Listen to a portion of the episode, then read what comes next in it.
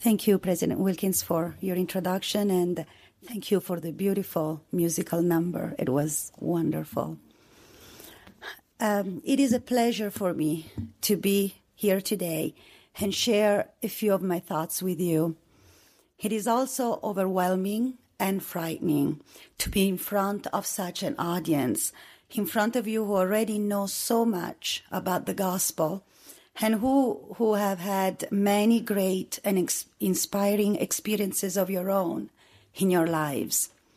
Today, I'm going to talk about something in which I have a strong testimony and in which I firmly believe.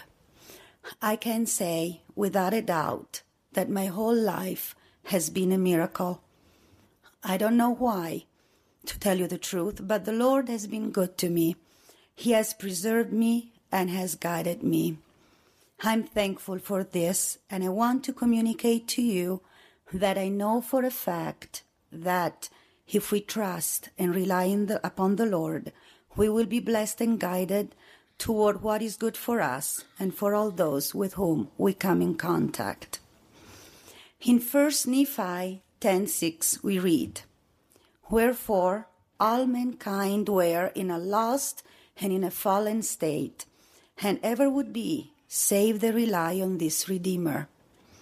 And also in 2 Nephi 22:2 we read, Behold, God is my salvation. I will trust and not be afraid, for the Lord Jehovah is my strength and my song he also become my salvation. I am very happy to have the Lord on my side. He's such an ally who loves and cares for me. He is, had it not been for the Lord, I would not be here today. The very day I was born, some medical complications arose, and the doctor did not have any hope for my survival. Almost all of the other infants in similar situations had died a few days after birth. But I was a tiny little fighter, and the Lord preserved me. My life began with a miracle, and a miracle it has been indeed ever since. I'm sure that if each one of you now pauses and thinks about your own life circumstances, all of you can think of the many instances when you have been helped, preserved, guided, healed, or when you witness a miracle. We are all entitled to such blessings and we receive them daily because we are children of a Heavenly Father who loves us and takes care of us. However, often we forget where these blessings come from and we tend to believe that we succeed because we're strong, intelligent, or even handsome. We need to recognize more the Lord's hand in our life to be worthy of, the, of His blessings and to be humble in receiving them. Often, when I witness a miracle, I don't immediately recognize it as such, but I think that it was a circumstance or my own ability in accomplishing a certain task. I'm glad that the Lord humbles me and that he soon reminds me that it wasn't I, but that his hand was involved. When I think of this, I can't help but remember an experience, a frightening one, from many years ago. I had a two year old boy. That boy, he's now sitting with his sister in this audience today and has become a handsome young man. At least I think he's handsome, but I'm his proud mother. That day, 12 years ago, early in the morning, I was busy getting ready to come to school and briefly stepped out of the room where we were. I left the room for just a couple of minutes. I was sure that Alessandro was safe. He was just playing with his toys. I didn't know that he had gotten hold of a little candy container with a small plastic cap on it. As he put the container in his mouth, as toddlers do, the plastic cap got loose and lodged in his throat. He coughed a couple of times, then the cap went in deeper in his throat and clogged it completely. In the other room, I was almost done doing whatever I was doing. I heard him cough and I thought, I'll give Sandro some cough medicine in a moment, as soon as I'm done here. And I continued with my business. Then I don't know what happened. Something, someone took me from the room I was in, and I found myself by my son's side. Up to this day, I do not remember consciously deciding to go to him, going through the hallway and approaching him. I simply found myself at his side. I saw that his lips had turned blue and that he was not breathing. I could not, cannot forget the fearful look in his eyes, pleading me to help him. I took him and gave him the Heimlich maneuver once, then twice. Nothing happened. I was shaking hard with apprehension. Sandro was becoming limp. I cried to the Lord, Help me, Lord, help me, save my child. I tried the maneuver a third time with a strength that I did not have, but with the strength that the Lord gave me. And I pushed hard at the bottom of his sternum. The plastic cap came out with the speed of a bullet and dented the kitchen wall. I started crying. Sandro, Sandro started crying and coughed again, spitting some blood. I thought that I had broken something inside in his chest, for I had pushed so hard. I then attempted to call Dr. Willis, a dear friend of ours and our family physician. I took the phone receiver in my hand and tried to dial up the number. I could not do it. My hands were shaking so hard that I couldn't direct them to the right numbers. Finally, I managed to call, and the to- doctor told me not to worry that probably the cap had scratched the, bro- the boy's throat and that the bleeding would cease. In fact, he stopped bleeding and I sat down on the couch with Alessandro in my arms, crying and thanking the Lord for his help. The following three days, I had absolutely no strength in my whole body. I know that whatever was necessary to save my son never came from me. The Lord loved us so much and came to our rescue when we needed Him the most. I pray that I never, never forget the source of that strength that I needed that day and that I can always remember to be thankful for it. We can trust in the Lord. He does never forget any of us or any of our needs. Sometimes we do not get what we ask for. But let's stop and think for a minute. Maybe we're not supposed to get what we think we need. Even if our desires are just, maybe it's not the right time in our life, or maybe it's never going to be the right time in this mortal life. And we need to totally trust in the Lord to put ourselves in His hands and to accept our lot in life. This is not easy, but if we're close to the Spirit, it will be easier for us to, to accept what comes to us.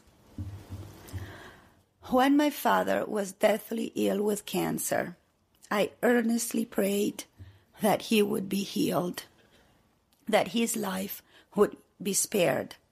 He was such a good man, he didn't deserve to suffer so. Then, as the illness progressed, the Lord touched my heart and my prayers changed. I asked that my mother and I would receive strength, patience, and an accepting attitude for whatever we were going to face. the Lord blessed us, and we were able to accept the passing of my dad. Even if the loss was great and the loneliness in our hearts deep, we felt peace in our souls. Several, several years ago, I had a friend, an older friend, who had many health problems.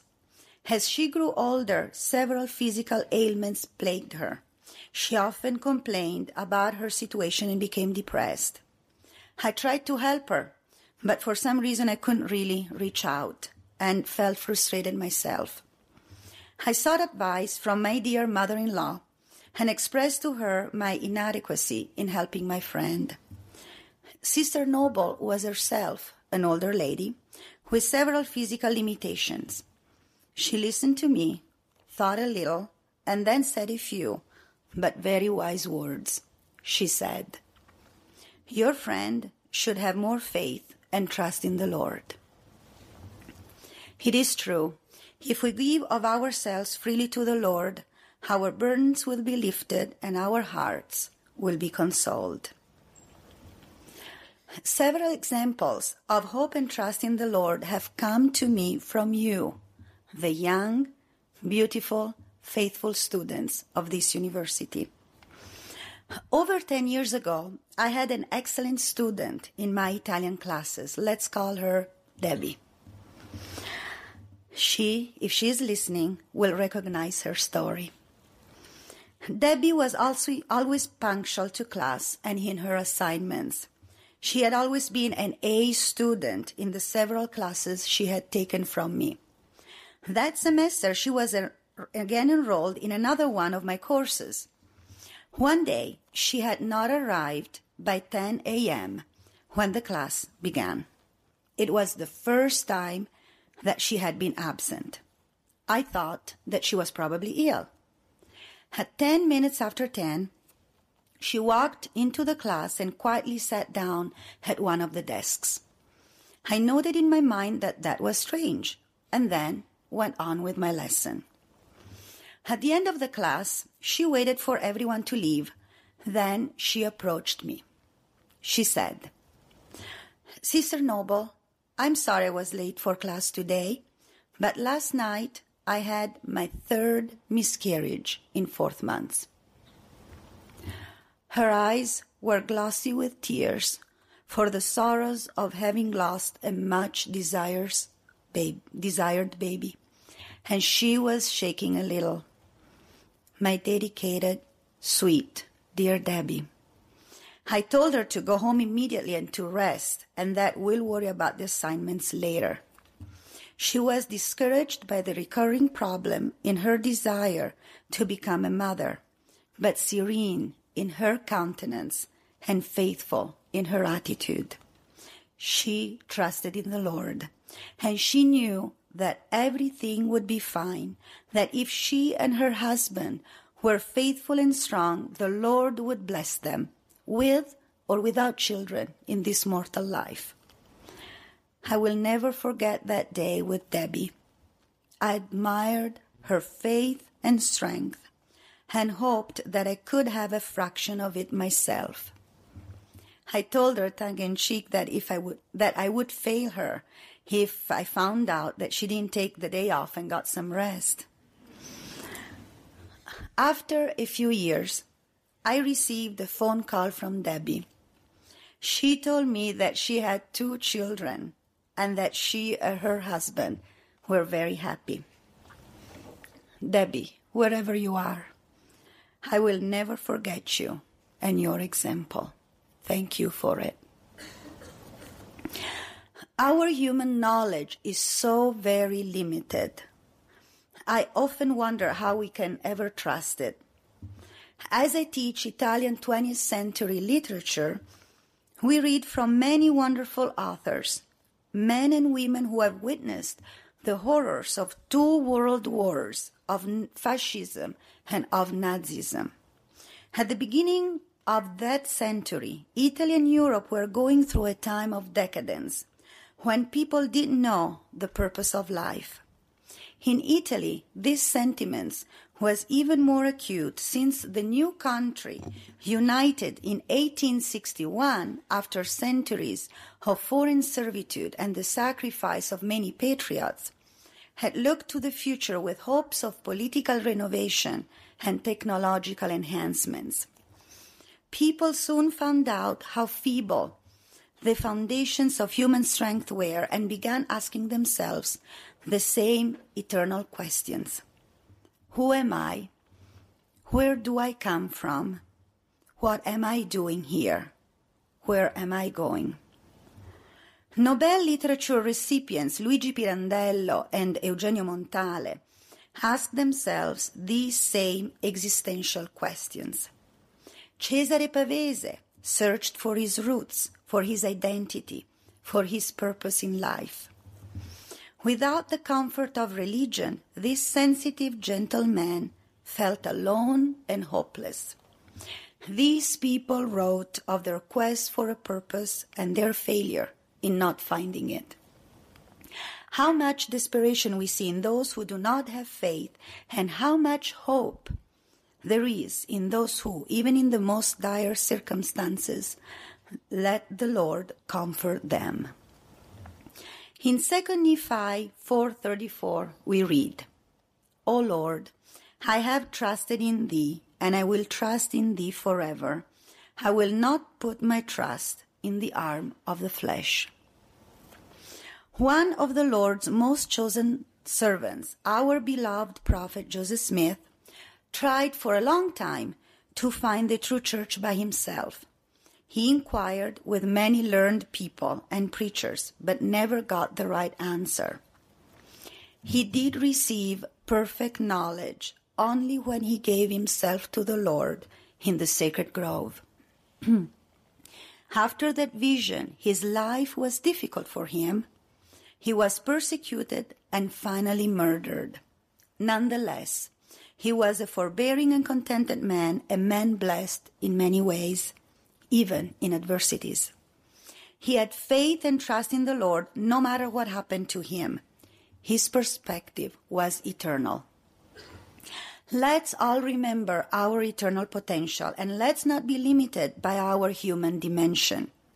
We can do it if we're in tune with the Spirit of the Lord and if we accept the guidance of the Holy Ghost. President Spencer W. Kimball has said, and I quote, the Holy Ghost is a personage of spirit and comes into our lives to lead us in the paths of righteousness. Each person on whom authoritative hands have been placed will receive the Holy Ghost. He will lead us unto all truth.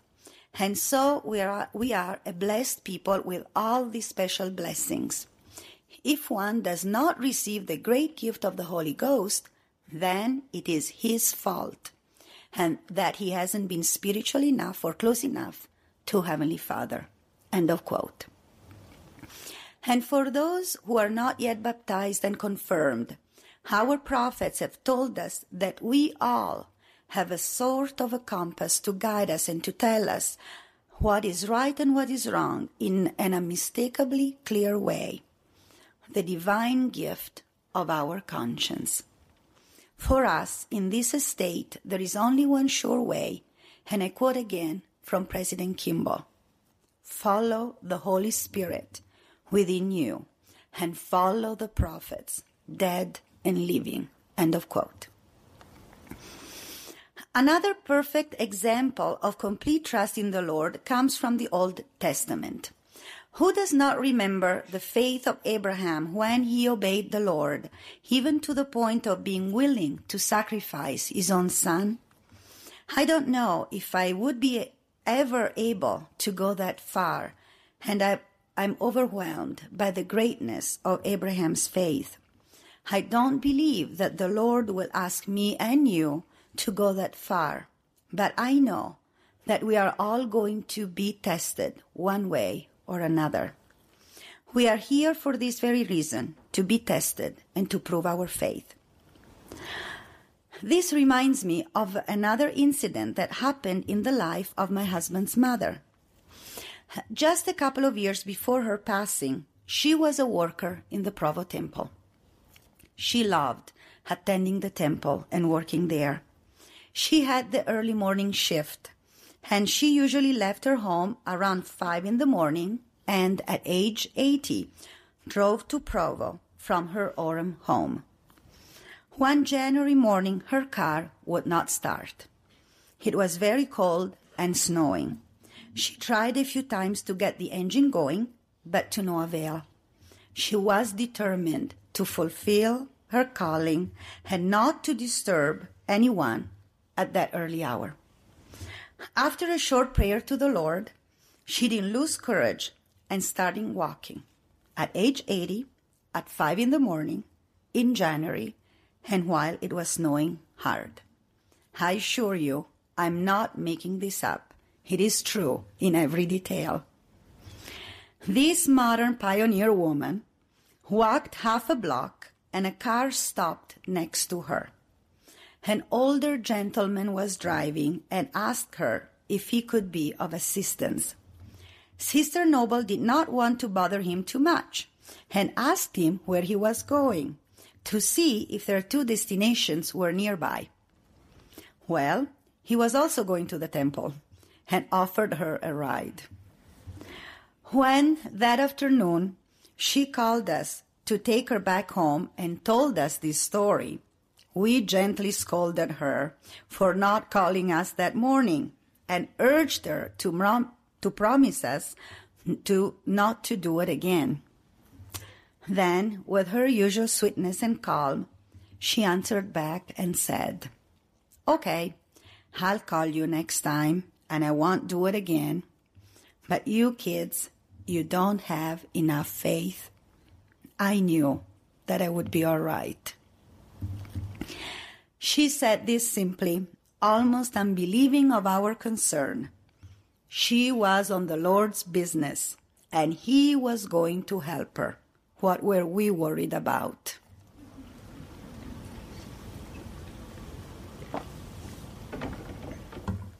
In today's world, we are faced every day by many challenges and trials. Our modern, technologically advanced world will not be able to furnish all answers, all advice, all support. In an old little book, I found the following words which I believe are still true, and I quote Astronomy has mapped the heavens and attempted the, to number the stars, but on its sky chart we find no star of Bethlehem, and in its sky no sun of righteousness. Geology has combed the stratified layers of Earth's foundations, but it has found no rock of ages.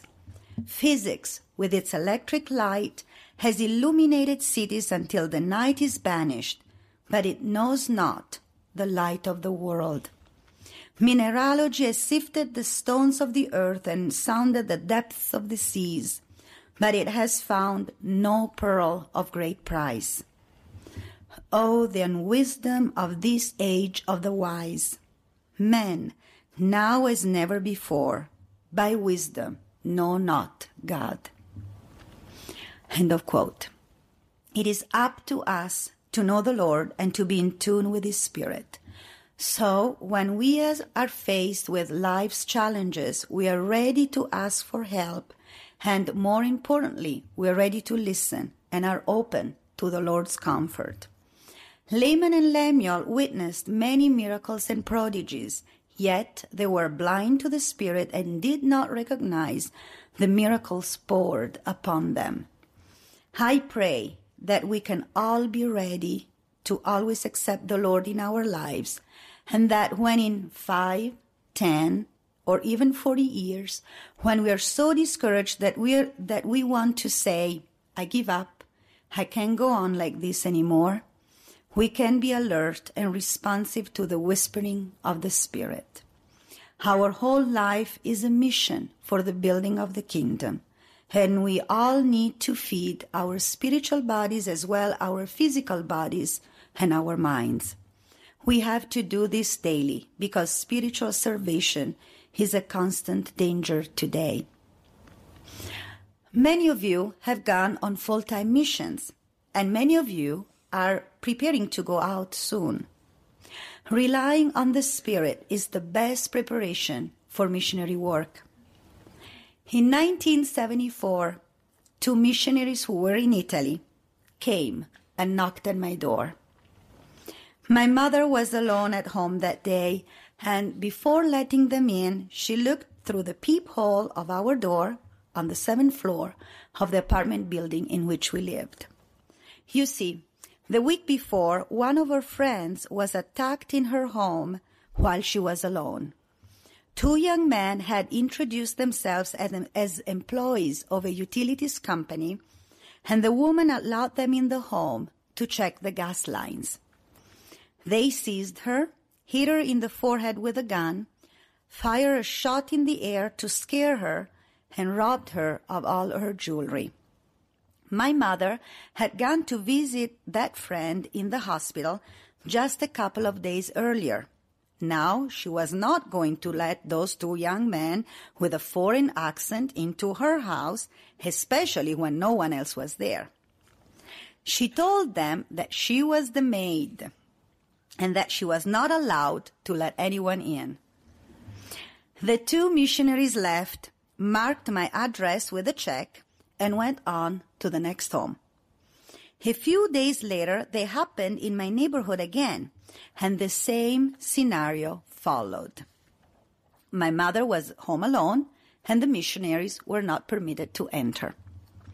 You all return missionaries can relate to this experience, and I'm sure that you remember how disappointed you were in similar situations. Well, as you know, after two or three unsuccessful tries, missionaries usually don't go back to the same place and try to find friendlier people. Those two missionaries were later assigned to a different neighborhood and for a while worked in another t- area of the town. Some time went by. And one day my mother saw a missionary street board in the main square of our town. Her interest was immediately drawn by the pictures and the writings on the board, and she began talking to the missionaries. Suddenly, it started to rain. One of those thick and abrupt rainstorms of central Italy that keep the country beautifully green, but that also catch you by surprise. My mother ran away to take cover, but still had many questions in her mind and didn't have the time to give her name or address to the missionaries. The next day or so, the same first two missionaries happened by, and I underline happened, into my neighborhood again. They were still working in another part of town, but that day they decided to take a different way home. One of the missionaries, as they were walking down the street, asked the other one if they should try again that building on 71 Carducci Street on the seventh floor. His companion told him that it was a waste of time. They had already tried three times before. The first missionary then spoke again to his companion and said, I don't know why, but I know that we have to go back to that residence.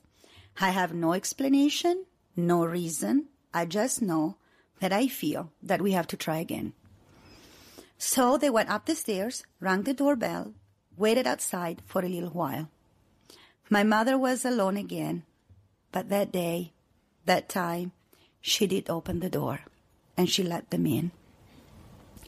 That missionary is the reason why I am here today. Why I began attending church, why I was baptized, why I am now married in the temple for time and all eternity with a beautiful family and eternal blessings awaiting for me. That missionary listened to the Spirit and he could listen to the Spirit because he was ready to listen. My life is a miracle, a miracle made possible by the faith of another and by the love of the Lord for me. The Lord is ready to pour His blessings upon us if we just let Him do it. He loves us. We are His children. He listens to our prayers. Jonathan Golden Kimball was born in Salt Lake City in, in 1853. He, with his father, Heber C. Kimball, and with President Brigham Young, visited the settlements of the early saints.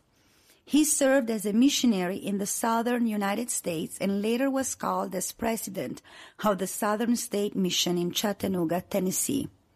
In an account of one of his life experiences, he recalls the, world, the words of President Wilford Woodruff. And I quote, Now, Brother Kimball, I have had visions. I have had revelations. I have seen angels. But the greatest of all that still, small voice. End of quote. That is indeed the greatest gift of all, that still small voice to which we are all entitled if we search for it. Pray, stay close to the Lord, read the scriptures, attend church, obey the commandments, have hope and faith in the Lord. We have been taught to pray continually that we may receive the Spirit, that we will not be tempted beyond our strength, that we counsel with the Lord in all our doings, that we do not perform any action without praying to the Father in the name of Christ. We will have trials, but let's accept them as part of this earthly experience. Let's recognize that our lives are a miracle, a miracle of love and of innumerable blessings. the Lord loves us and will comfort and help us always. I know this for a fact. A fact as sure and real as I am standing here in front of you today. I echo the words of John A. Widtsoe, and I quote, By this faith, which teaches me that I am eternal, with an existence before this life and an ever active life hereafter, I am given full courage to battle against evil, whether in me or in others. By this faith, my joy in life is abundant, my sorrows are tempered, my trust in the ultimate triumph of good over evil is unshakable. End of quote. I know that I am a daughter of a heavenly Father who loves me. Because of this knowledge, I know where I come from, what I'm doing here, and where I am going. I'm thankful to my parents who have taught me good principles and have fed both my body and my spirit, and my spirit, unknowingly preparing me to receive the gospel when the right time came. As I mentioned before, I was not born in the church, but the Lord prepared me to be a member when I was still a little girl, when He saved me for from death at my birth, when he instilled in my mind the right questions and especially the right spirit. I longed for a prophet. I prayed using my own words and I needed more knowledge. It wasn't I who was looking for these things. It was the Spirit of the Lord who touched my soul. President Brigham Young said, and I quote, when true doctrines are advanced, though they may be new to the hearers, yet the principles contained therein are perfect, perfectly natural and easy to be understood, so much so that the hearers often imagine that they had always known them. This arises from the influence of the Spirit of truth upon the spirit of intelligence that is within each person. End of quote. Dear brothers and sisters, I know that the church is true. I know that President Hinckley is a prophet of God to guide and to direct us, that we are the children of a loving Heavenly Father. I know that if I'm th- faithful and worthy, I will always receive the blessings of which I am in need.